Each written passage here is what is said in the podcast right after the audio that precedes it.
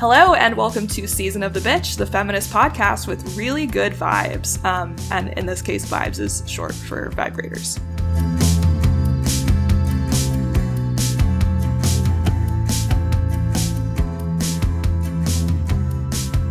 Today we have Kellen, Jules, and Bianca. And I'm going to go ahead and issue a disclaimer here. If you are related to any of the hosts, like maybe just stop listening right now. It might get a little bit weird for you. We know that we have relatives who listen, and this just might be one to skip. We appreciate your support, but maybe see you next week. I don't know. And the reason for that is that today we are talking about sex toys. We've obviously done a few different episodes about sex for this podcast. Like just last week, for example, we talked about sex work and labor with the folks from peep.me. Definitely check that out if you haven't listened yet. But I thought it would be fun to discuss sex toys specifically.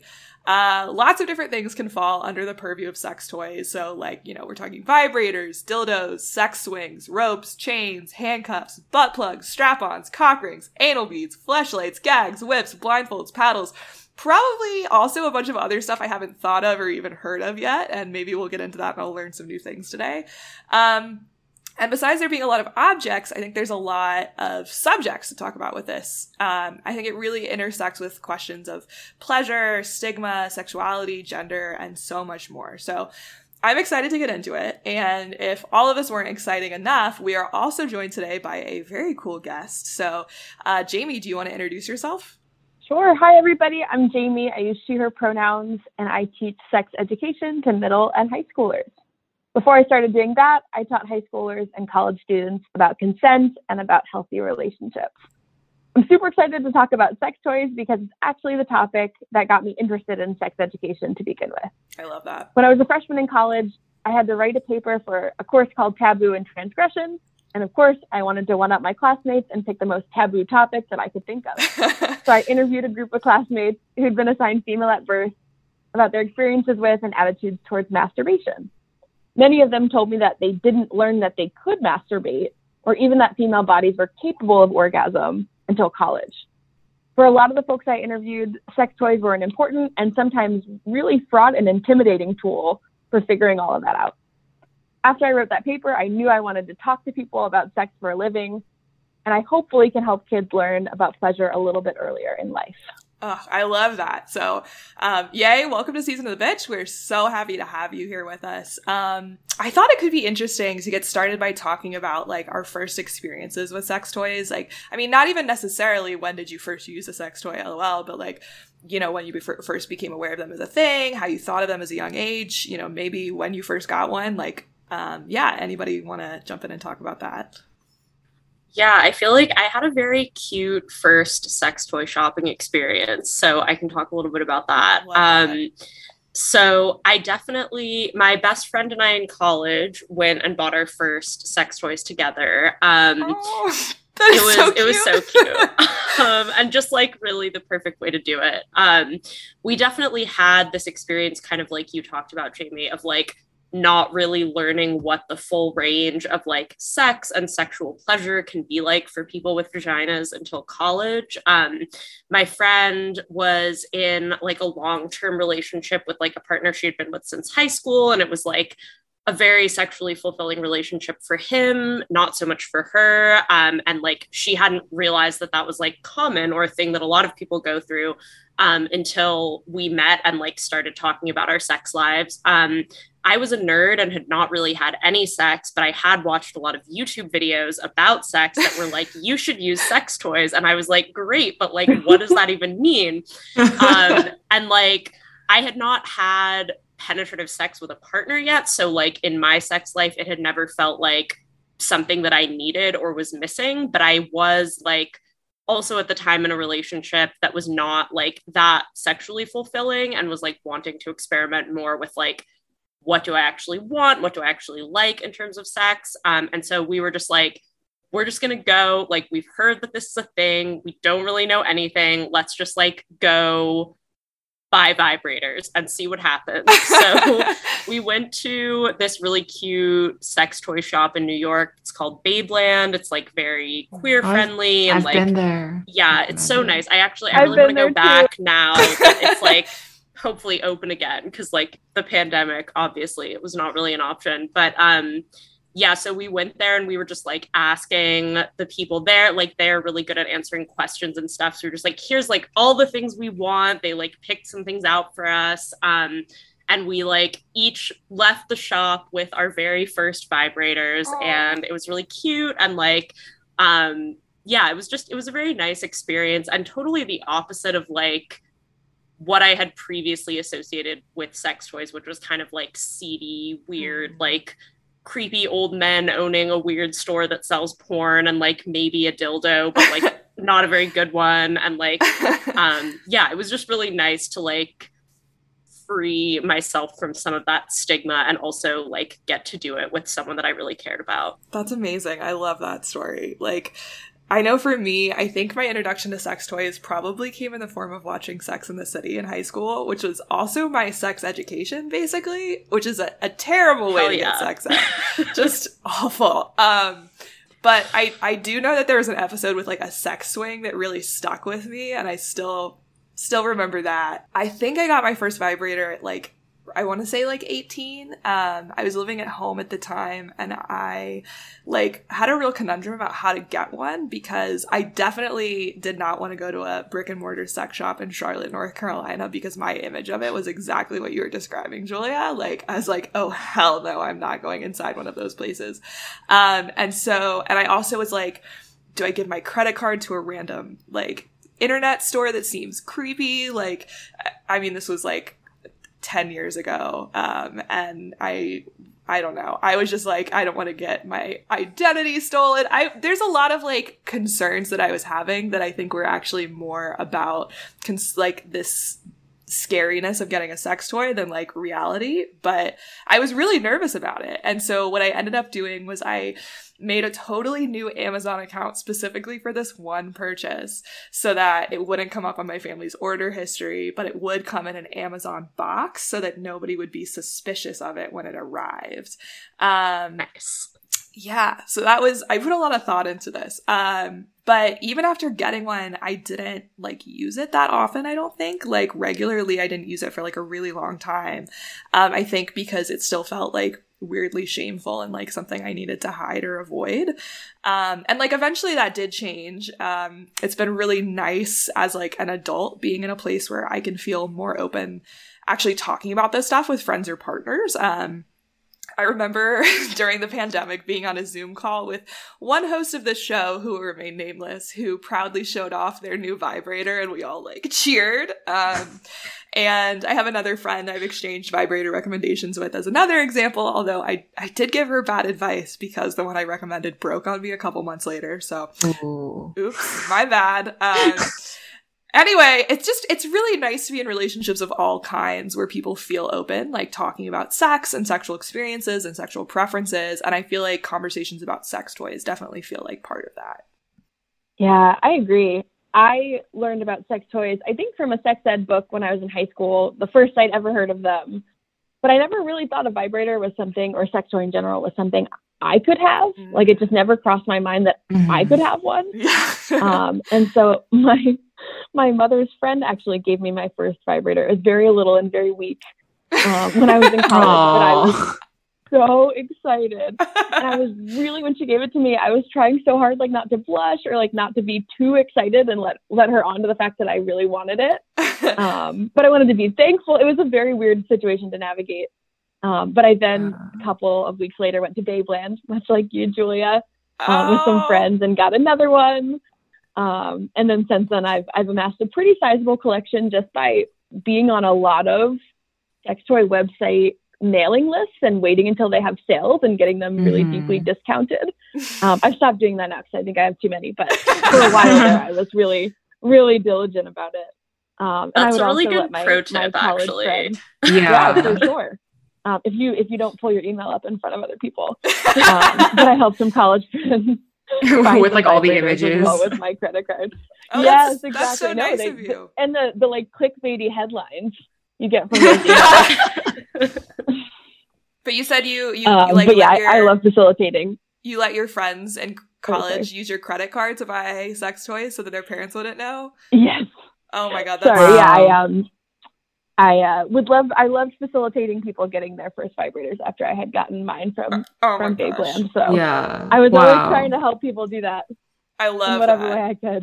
Yeah. I also love like being face to face with the person who gave you your first vibrator. I'm like, I don't know. I feel like I would be like, so like, okay, thanks. Like, I don't really, like, not sure what to say. So I think that's really incredible.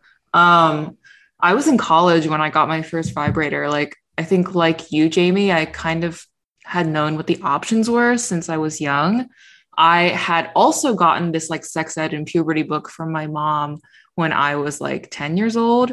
And so I like read the whole thing, but like, I was nervous to buy one when I was still living with my parents because they opened my mail. Like they still do. So I'm like, I mean, I've told them not to, you know, whatever. That's a separate issue. But, so I was like, well, I'm not going to order something to the house because like my parents are going to open it and they're going to be like, what's this?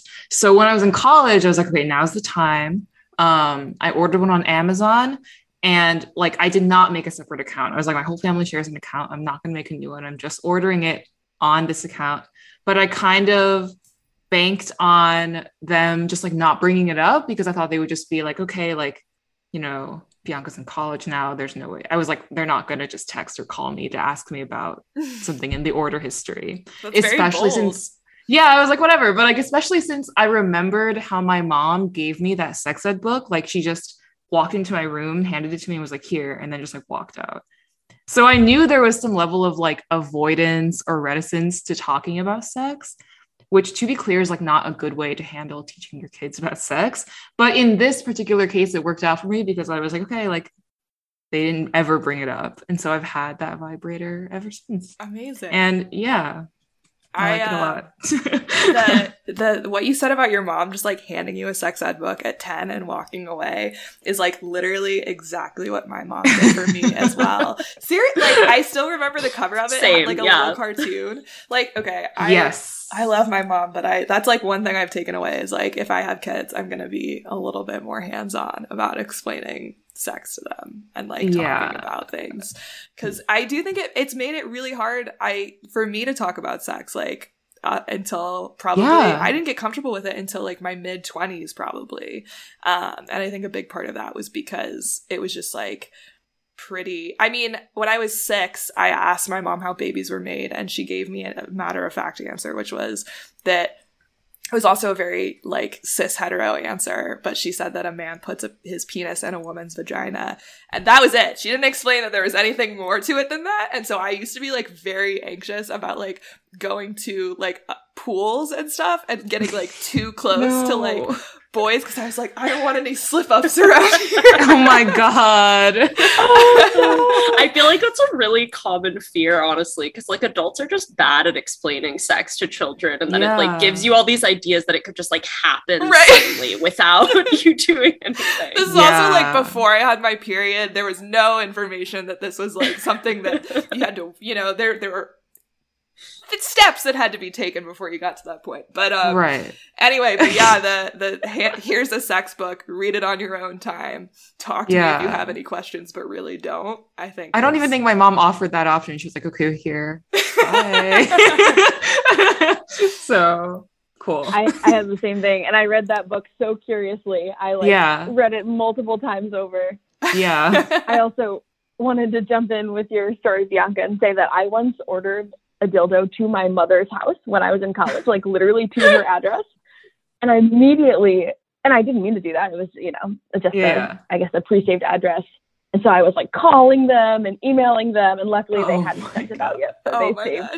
But I would be calling customer service frantically as well. Oh my god, that's so funny. I was thinking it.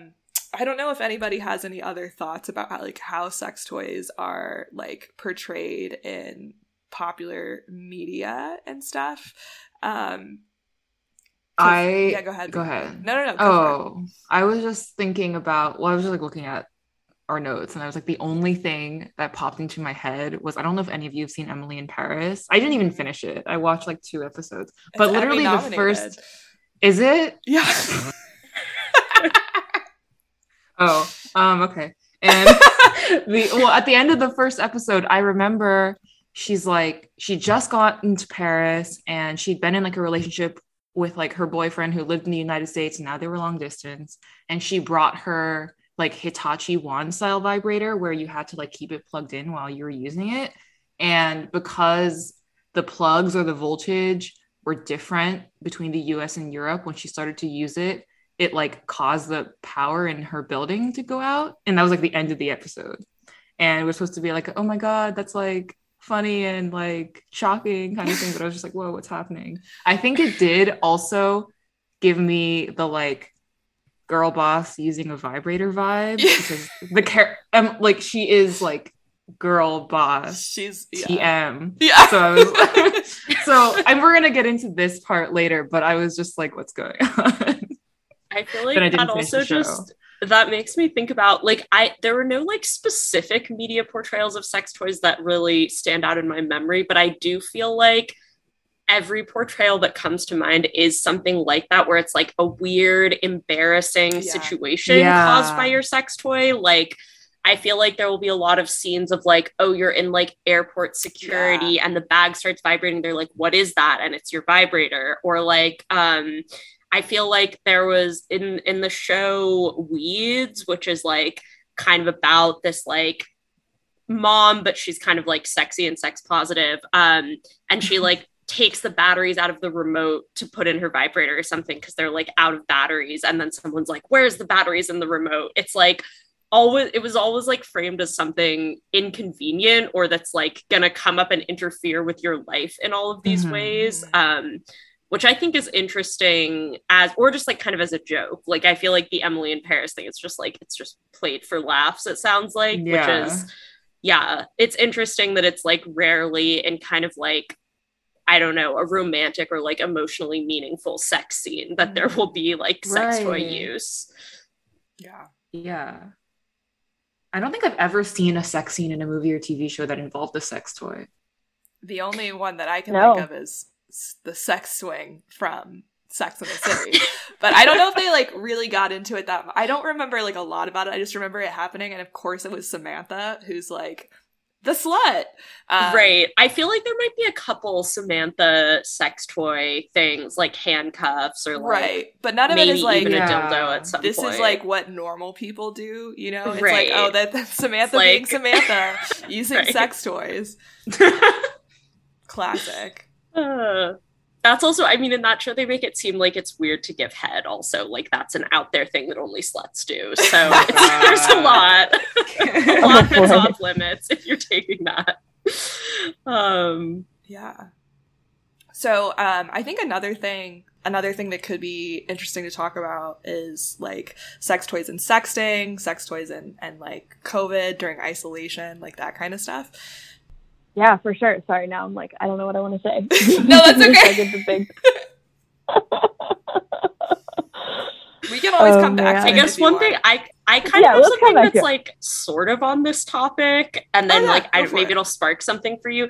I was just thinking about like, I mean, okay, so we've been talking about like how hard it is to get access to sex toys and how it's something that like all of us kind of only did a bit later in life. And like, I was also just thinking about how during quarantine, like, I don't know if this is really true that it's more common during this time, but like, I feel like I have heard and just seen like people tweeting about just more examples of like repurposing household items into sex toys. And I think like, you know, we've all heard the horror stories of like, I don't know, someone like used a banana as a dildo, and it's like, don't do that. Like really, if you're going to be putting something inside your body, it should probably be something that was designed for that, ideally. And I think we're going to talk a little bit more about that later with things that you're putting in your butt also, because that's like, you don't want to put anything that might get lost in there. Don't want to put anything that can get squished in there. Yeah, that's a great point.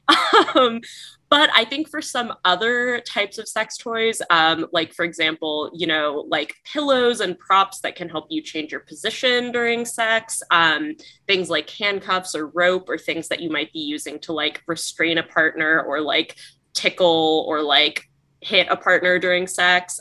Those are things that like can be a little bit more like you might repurpose something that you have. So I don't know. I personally have found that like, especially for like ropes and like tying people up, it can be kind of fun to like, if you don't have something on hand, just like find whatever's available. It might be like, I don't know, like a belt, for example, or really just whatever you have on hand. And I think it's something that like during quarantine, I guess just because like we were inside all the time and it was like you weren't really leaving your house, for some reason that made it feel like more just like an adventure to like go through your house and be like, what could be a sex toy here? Like, what are we going to use? And I feel like, honestly, like having used both like random household items and actual sex toys for some of these purposes, I think sometimes like the random household item can be more fun in certain ways, because it's like, it might be something that's like meaningful to you in some other way. It might be like a fun adventure with a partner or just with yourself to be like, what's around here that I can use? So I don't know. That's just something I've been thinking about, because I feel like it's really important to make it more normalized for people to purchase sex toys, and like, especially again, with things we're putting in our bodies, like making sure that all of that is like easily accessible. But I also think it can be fun to like play around with what can be a part of sex, and like what is a sex toy. Let's push the boundaries of what can be a sex toy. Thank you for coming to my TED Talk. That's so good. And sex toys can be so expensive. I mean, it's really, yeah. We're talking about for younger folks that are really not accessible, but also like for folks who just don't have disposable income to spend on multi-$100 items. I guess the one thing I think about when repurposing household items is just making sure you're doing everything safely and doing a quick Google search if you need to before maybe hitting someone with something that you haven't hit them with before, just knowing like where to do it in order to keep that person safe. But no, totally a proponent of homemade stuff as long as it's happening in a way that feels physically and emotionally safe. I guess so. Sort of on that note, we also wanted to talk a little bit more about just like the stigma around sex toys, and maybe a little bit about how that's changing or how we've kind of seen it change. I feel like when I was growing up, a lot of the media portrayal of sex toys was that they were for primarily straight cis women who were dating straight cis men who like didn't know how to please them sexually. And I do think like sex toys can add a lot of enjoyment to many people's sex lives, and like that's great. And as long as that's what both people or all people involved want, that's great. But I really hate this idea that like using sex toys is kind of like a failure of your partner to be able to get you off without sex toys, as opposed to just like one tool in the toolbox, so to speak, that can, you know, it's like no better or worse than any other. I think this has gotten better in the past few years, just like with more of an acknowledgement that there are all different types of bodies and there are so many different like types and uses of sex toys, and it's not just for one gender or one type of person. But I also feel like sex toys are still in a lot of ways portrayed in media as something that you can only use alone. And it does feel to me like it's kind of tied to just like our existing Puritan cultural stigma against masturbation. I think while using sex toys by yourself can be super fun, like I primarily use them with partners, and it's weird to me that that is almost never portrayed in like mainstream media depictions of sex, which I think we talked about a little bit already. But yeah, or like I think really the only times that I've seen that it is portrayed as this really like extreme kinky thing. It's like only the Samantha of the group would do this. Right. And, you know, to be clear, this is a pro-slut podcast, like being a slut is great, but you can use lots of sex toys by yourself or with just one partner or whatever. Like it really has nothing to do with how many people you're hooking up with or like what kinds of kinks you might be into outside of that. I think it's like really just a pretty common thing that a lot of people will encounter and use at some point in their lives. And it's funny to me that it still kind of has this association of being like really out there or weird. On the note, very quickly, of this being a pro-slut podcast, I think it's important to share with our listeners that our group text chain is called co-host hotties /slut era right now. So let us never be accused of not being a pro-slut podcast. Incredible. Not only are we pro-slut, we are all sluts right now. So... Julia, I was laughing when you said that as one tool in your toolbox, because I actually keep all of my sex toys in toolboxes. That's amazing. And I even have like a little part cut out on the back so you could like put the charger out. You could like charge it. Oh my God, that's so smart. Wow. Engineered and everything. But I totally agree about the kind of weird narratives around partnered sex toy use, or even, you know, somebody not being satisfied and so wanting to use a sex toy. I feel like I have this image in my head, and this could be from a movie or multiple, I'm not sure, of like, you know, a woman and a man having sex, and the man goes to sleep and the woman like kind of shamefully uses the vibrator like off the side of the bed. So I was talking to a friend and her partner, and they've been together for probably 4 or so years at this point. And it came up that they'd never used a sex toy together. And so I asked her if she had a vibrator, and she said she did, but it had just never occurred to either one of them to use it together. And I was really surprised by that. But I think it does make sense given how little partnered sex toy use is ever talked about or represented. When I'm teaching my 7th graders about partnered sex, using sex toys is right there on the list of all of the different acts that the word sex can mean. I literally wrote it on the board today. To me, using sex toys is sex. I love that. I love that you're teaching 7th graders this. Again, I wish that I had Jamie in my life as a child to teach me these things. I just think it's so important, as kind of a side note, to be expansive about what we mean when we say sex. And I mean that in a really positive way. Like, when I was in sex ed, I was definitely taught that sex was a very specific act, and specifically that it was penetrative intercourse between a person with a penis and a person with a vagina. Hand stuff, not quite sex. Oral sex, also not quite sex, but closer. And anal sex is, ? And like, in this schema, there's no room for people, for example, who have matching genitals to have like quote unquote real sex, which is obviously super invalidating to a whole range of experiences.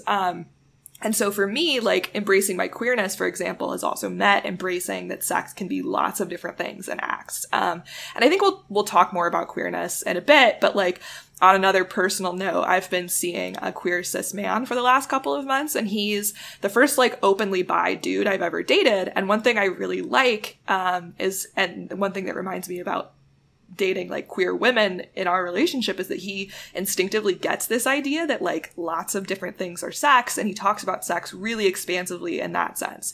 And I think that's like, I do think that that is in part like a queer person thing, because I know for a fact he had shit sex ed too. Again, where was Jamie when we were teenagers? And I just really like what you're saying about toys fitting into the schema as well. Like, partnered toy use is so much fun. And I totally agree with both of y'all that there's this like weird narrative that needing a toy is evidence of a partner's failure in some capacity. But I think that with like, especially with good communication, toys just round out the experience of sex and can make it more fun and exciting, or more fulfilling, or can even make it more intimate and bring you closer together, rather than acting as something that drives you apart, you know? Yeah, I think a lot about what it would mean to teach sex ed in a way that normalizes queer sex just as much as anything else. Mm. And for me, part of that is, for example, talking about anal sex in the way that you talk about vaginal sex. Mm-hmm. I once had a colleague say to me, how can you talk to our 7th graders, because she teaches 7th grade too, how can you tell them about anal sex? They're way too young. But if they're old enough to be talking about vaginal sex, they need to be talking about anal sex at the same time. And I think the same is true with sex toys. Yeah. You can talk about sex that people are having in general. You can talk about queerness and sex toys as part of that. I love that. So I guess another thing that we wanted to talk about is just like this recent trend in like girl boss style sex toy shit, which Bianca like alluded to with their discussion of Emily in Paris. And I was doing some research for this episode on my work computer, which I'm now realizing is like, maybe not my smartest move. Like, I literally just Googled sex toys on a Penn State-owned laptop, which is technically a laptop owned by the state government of Pennsylvania. My bad, guys. Your tax dollars at work. I came across an article from Vice called Why Every Sex Toy is Suddenly Cute and Pastel Colored. And they interviewed a PR person for adult products who said, quote, quite often if you put the branding of your favorite makeup brand next to a new sex toy brand's logo, there wouldn't be much difference. Rebranding as health and wellness products appeals to the mainstream and places sex toys as an everyday household object. And a different marketing expert that they interviewed had a similar thought and said, this new generation of sex toys looks much more artful and pairs well with what's trending elsewhere in fashion and design. And I'll say this too, like all three of the hosts on this episode have had a lot of experience writing the New York City subways. So I'm guessing we've all seen some of the marketing campaigns that I'm talking about, or like otherwise have had them come for us on Instagram or other platforms. Like I'm thinking like smooth matte surfaces, like they said, pastels, Instagrammable content, like the message that I feel like I get from a lot of these advertisements is like, sex toys are empowering for a girl boss like yourself. And like, while they are really, you know, like aesthetically pleasing, there's also something alienating to me a little bit about that style of marketing. Yeah, definitely. Like, I think, well, yeah, I mean, like the thing is like you go and you look at the website that they're advertising and you're like, oh, every sex toy is like $300+. Yeah. So it's like, first of all, it's like cost prohibitive. So I'm like, okay, this like is part and parcel with like this girl boss imagery. But I've seen this for sure. I think that's like definitely the vibe. I think it's just weird. It's uncanny to me because like on the one hand, they're trying to like destigmatize sex toys in some way. It's like, oh, like you're seeing this on the subway. So like when we're gesturing at sex in the public setting, it's not that weird. But then on the other, they're sort of presenting this like pseudo sex positivity in a way that they hope is like not too wild, easily digestible, and won't cause like too much pearl clutching. So I think this ties into what you were saying, Julia, about like our culture being very puritanical and at its core still prioritizes like quote unquote decency, which is like a very loaded term, and respectability, which I think girl bosses love. Like they want their sex toy to fit in with their $60 candle and their, I don't know, like other expensive glasswares and like, you know, like, I don't know. It's like using sex toys as an aesthetic choice alone and not like its full range of purposes, which I think is very like limiting also. Yes, that's such a good point. You're making me think about this Instagram account called Queer Nightstands. I don't know if any of y'all have seen it, but it's pictures of different nightstands that queer people submit.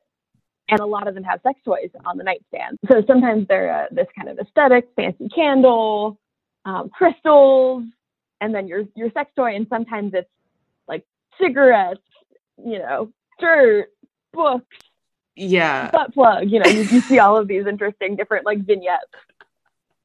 Yeah, it's like I also go ahead. Oh, I was just saying, like, no, you go for it. They're okay. Like they're trying to like make it look like it's not set up, but it's like very clearly set up, and I'm like, I hate all of this. It's also so interesting to me that vibrators have this kind of girl boss empowerment discourse surrounding them, but then sex toys that are designed for penises are often cast as pretty shameful or gross almost. I don't know many people, for example, who would admit to having a fleshlight in the way that a lot of people talk really proudly about their vibrators. Yeah, totally. And I wonder if anybody has thoughts on why that is. Like, I feel like maybe part of it is that there's a narrative that like penises are very easy to like quote unquote take care of without toys, whereas like clitorises are supposed to be trickier. And like, just to return to like the cis hetero script, like if a woman can't come during sex, it's the man's fault. But if a man can't come during sex, there's something wrong with him. And like, obviously none of that is true, of course, but I do wonder if it shapes the way that society looks at something like a fleshlight, like Jamie said. Yeah, definitely. Like, I think that's very true what you said, Kellen. I think it does have to do with this like cis heteronormative stereotype that like men are super horny and come more easily than women do. Mm-hmm. And so if a man needs a toy to come or can't come, that's like some sort of like sign that he's like sexually weak or something. Yeah. And so like by virtue of that, by revealing that you as a cis man enjoy using toys like fleshlights to some is also like an admission of like sexual weakness. And I think Jamie will go more deeply into this later, but like I think this happens for like a few misguided reasons. I think some of them we've already touched on. One is just like viewing sex toys as a crutch in some ways, like as a second option. So like if you can't get off without a second option that you use if you can't get off without toys, which for some reason like that is like the more preferred or natural option. Mm. And also because masculinity is just like very fragile. Like I'm not recommending that you do this, but if you look at like incel forums, there are a lot of men who truly attach the entirety of their self-worth to their sexual prowess and capability. And if they like view themselves as sexually impotent in one way or another, it has a tendency just to affect like their perception of themselves. Mm-hmm. I think, of course, this all exists against this backdrop of like one, excluding trans people, for example, and two, like failing to understand sex toys as part and parcel with the idea of having sex, as we discussed, and instead creating this hierarchy where like using toys is somehow a lesser or more shameful form of sex than not using them. Yeah, I think one thing I was thinking about, like what you were saying, Jamie, about the like, don't talk about anal sex rule, like, or, you know, that people have this idea kind of made me think of this as well. It's just like this idea that there's like a type of sex that's like good and pure or like okay and like maybe somewhat of a human need, so that's fine. But then everything outside of that is like unnecessary and therefore sort of like bad and dirty. I feel like there's this writer and gender theorist, Gail Rubin, who talks about like the charmed circle of sexuality. And like, basically when she was writing, like she defined it as like, you know, married, monogamous, straight couple having sex for procreation is like the most sort of like charmed or like held up high on a pedestal form of sex. And then everything that's like a step further from that, it slowly gets like more and more frowned upon. So like if you're not married, but you're still like a monogamous straight couple that's trying to have kids, that could be like one level below. But then like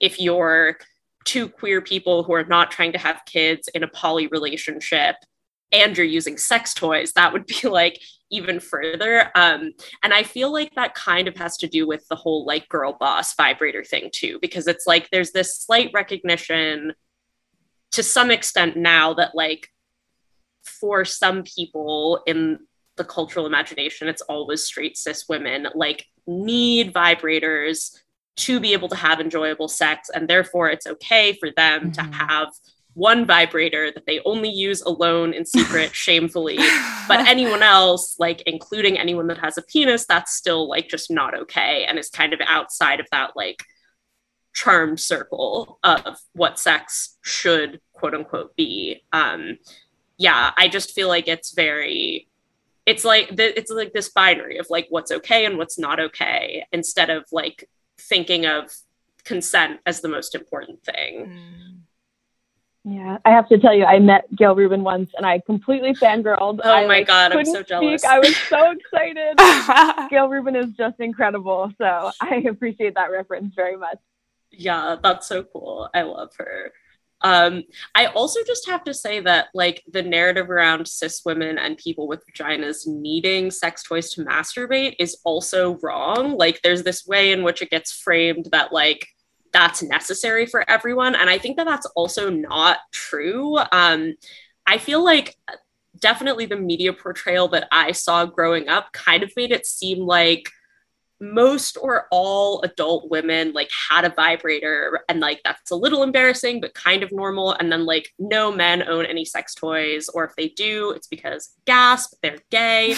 And like, I think some people maybe sometimes feel more comfortable with the idea of like using a vibrator to masturbate instead of like their hands, maybe because it feels a little bit more removed and like you're using a tool for it. Therefore it's like more of an official real thing that's allowed.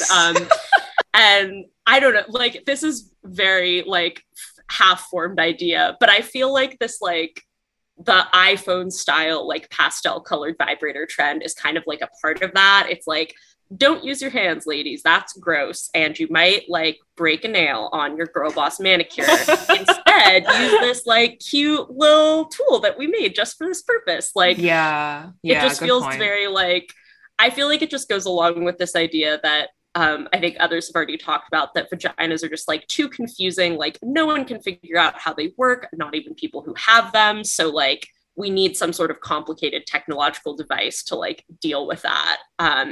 And while sex toys are obviously amazing, I think it can also be really important and fun for people of all genders to experiment with masturbating without toys too. I think it's just a really good way to figure out what you like and what your body responds to, what other people with similar genitals to yours might respond to, and just figure out like, you know, make it easier to tell a partner what kind of sex you like also. So that's my soapbox about, you know, use your hands too. Toys are great, but we can have both. So another thing that I wanted to sort of talk about broadly is like queerness and sex toys. I think one thing that's really cool about queer relationships is that there might be like maybe a little bit more of a built-in level of openness to experimentation. Not that there aren't totally vanilla queer people, of course, but like I'm thinking of, for example, like the prevalence of strap-ons and lesbian sex, for example. And I also think that in like queer relationships, there might be more space to think about the ways that something like a strap can be really affirming gender wise, or like maybe not gender wise, but affirming in other ways. Like I'm a cisgender woman, but there's definitely something very empowering about strap-ons for me. Also top fives, LOL. Yeah. Hell yeah. I used a strap-on for the first time somewhat recently. We and love to see it. Yeah, it was a great experience. Highly recommend it. It's interesting. I was just thinking like when you were talking, Kellen, because like I actually expected it to be more tied to my feelings about my gender than it ended up being for me. Mm. But I do think that like topping and being dominant are roles that are often put sort of off limits to women in more of a cis straight context. And I think being able to like break out of that sort of learned norm was really empowering for me. And I think also can just be fun to try in general. I think if you are someone who is curious about what it might be like to have a dick during sex and you don't currently, highly recommend trying it out. Like maybe it will bring up gender feelings, maybe it won't, maybe it'll just be fun. And if you don't like it, you don't have to try it again. But I think everyone should try it once. Absolutely. I agree. I think sex toys can be extensions of bodies in really interesting ways, both in terms of making sex more gender affirming or trying out, you know, a different extension of your body than you normally have, like you were saying, but also in terms of expanding what our bodies are capable of doing sexually. I think so many people, particularly cis men, talk about sex toys as threatening because they see them as somehow replacing someone's body or one-upping someone's body or being bigger or better in some way than someone's body. But what sex toys actually do is add to what our bodies can do. They can broaden the variety of sensations our bodies can have or that our bodies can give to other people. And they can also queer heterosexual or heterosexual presenting sex in really interesting ways, disrupting heteronormative scripts of what sex should look and feel like. Like y'all said, we can explore gender roles and power with sex toys. And pegging, or whatever we want to call it, we'll talk about language around it in a moment, is made possible by sex toys. For me, as a queer woman who has sex with people of all genders, I don't think I fully realized the ways in which I was fulfilling a lot of heteronormative sexual scripts in my sexual relationships with men until I started doing pegging and realized this is not how I want to be acting in these sexual relationships. I want these relationships to feel as comfortable to me as relationships I'm having with other queer folks. So it helped me to be my full queer sexual self in any kind of sex.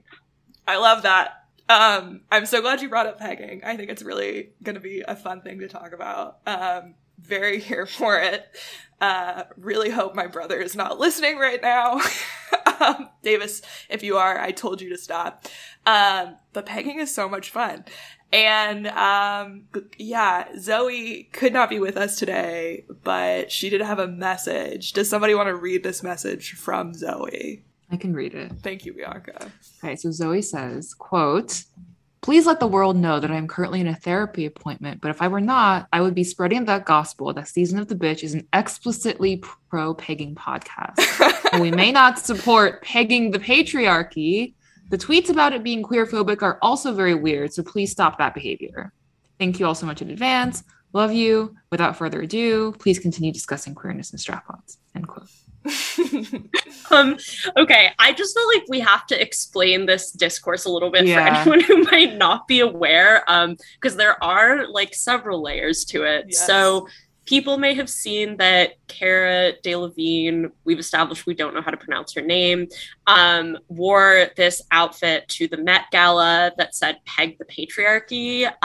You hate to see it when someone that hot does something that problematic. I know. Yeah. And it's like, I actually liked the outfit, but I was just like, why did you have to make it say that? Yeah. Which, so, you know, like, I think one reason that people criticized it that I agree with is that it makes it seem like you're advocating like sexual violence as a punishment for sexual violence, right? Like the patriarchy is like perpetuating sexual harm. Therefore, we're going to do something to them that they don't want to happen to them, which is like, that's bad. You know, don't sexually assault people, period. Shouldn't need to be said. But also it turns out that Cara Delevingne / her stylist, whoever like actually made this outfit, stole that phrase from this other artist who's a woman of color named Luna Matadas.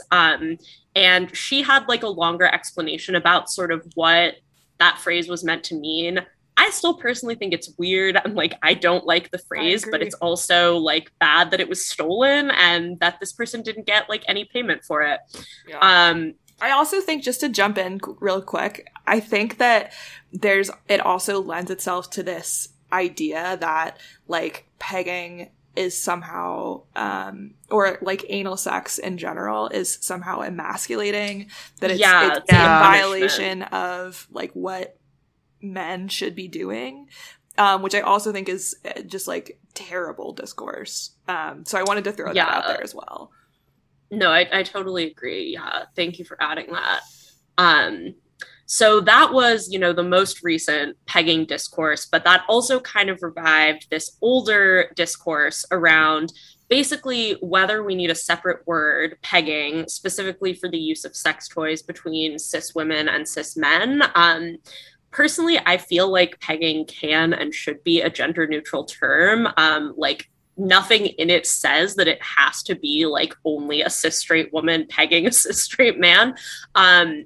But it is often used by cis and or straight people who want to kind of separate their use of sex toys from queer and trans people's use of sex toys. Or I don't know, I shouldn't say that people use it because they want to do that. I just think sometimes that can be the impact, is like trying to separate one specific sex act from like any other sex act that involves sex toys.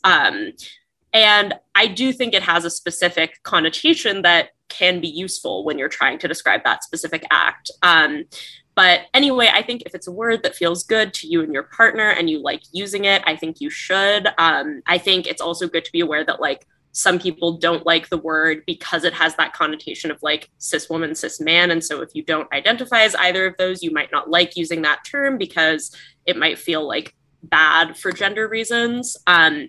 And unfortunately, we should also be aware that the term was coined as part of this contest that was held by Dan Savage, who is an enemy of the pod. Unfortunately, like quite a few common sex terms in use today were originally coined by Dan Savage. So I don't want to say that this is like uniquely true of pegging, but, you know, just I think use it with awareness of the history around the term, I guess. Yeah. I guess, so I wanted to talk a little bit about like sex toy safety, which I think we've touched on a little bit, but Jamie, I'm kind of curious if you could talk about just like a little bit of an overview of safe sex when it comes to sex toys, like what types of cleaning and protection practices make sense if you're using a sex toy with multiple partners, for example, or anything else that you want to share in that area. Yeah, for sure. So in terms of safety with sex toys, first and foremost, even if you're just using it yourself, definitely always clean it, because bacteria is always a question. So use soap and water definitely, I know sometimes it's just like, oh, I'm going to leave this and do it later. And then if multiple people are using it, there's some additional steps to take. So for any toy that you can, just use a condom. I think that's always best practice. If it's bigger, like a magic wand, you could use a dental dam or a rubber glove. You can just put a little rubber glove over the top. You can cut up a condom or something like that. Looks kind of funny, but it's effective. And with a porous sex toy, so a sex toy that's made of something like leather or rubber or plastic, it's a lot harder to properly sterilize that, and bacteria is more of a risk. So if you have a porous sex toy that you can't put a condom over, it's probably not the best toy to use with multiple partners. In terms of non-electrical and non-porous sex toys, so silicone, metal, glass, usually I'll put them in the dishwasher or I'll boil them on the stove. I would say just check about the material before you do that. There's a scene in Broad City, speaking of representations of sex toys as kind of disasters on TV. There's a scene where Abby puts this guy's expensive dildo in a dishwasher and completely ruins it, and he gets very angry. So definitely check before you do that. And then a couple other things that come to mind for me, you definitely want to be sure that if you're playing with a sex toy anally, that you sterilize it before you use it anywhere else. And make sure that you don't put anything in your butt that doesn't have some sort of flared bottom to catch it. If it gets sucked up there, you definitely don't want to lose anything. So just a PSA. That's great. That's so helpful. All right. Well, great. Jamie, thank you so much for joining us for this. This was so much fun. Yeah, it was great talking to you about. Thanks for having me. All things sex. All right. Well, we'll talk to you later. Thanks again. Bye. That was our show. Hope y'all learned a lot. I certainly did. If you enjoyed it, you can give us some money on Patreon at patreon.com/seasonofthebitch. Help us buy some new sex toys. Yes, yeah. Please. After this episode, we really need to go out. We know like what materials we need to buy them. So, you know, and you can also follow us on Twitter and Instagram at Season of the Bee. Send us an email, seasonofthebee@gmail.com. Visit our website, seasonofthebee.com. And you can rate, review, subscribe on iTunes or whatever rating thing is on wherever you're listening to us right now. Please give us good reviews, not bad reviews, because we hate bad reviews. Yeah. Thank you. All right. Love y'all. Bye. Bye. Bye.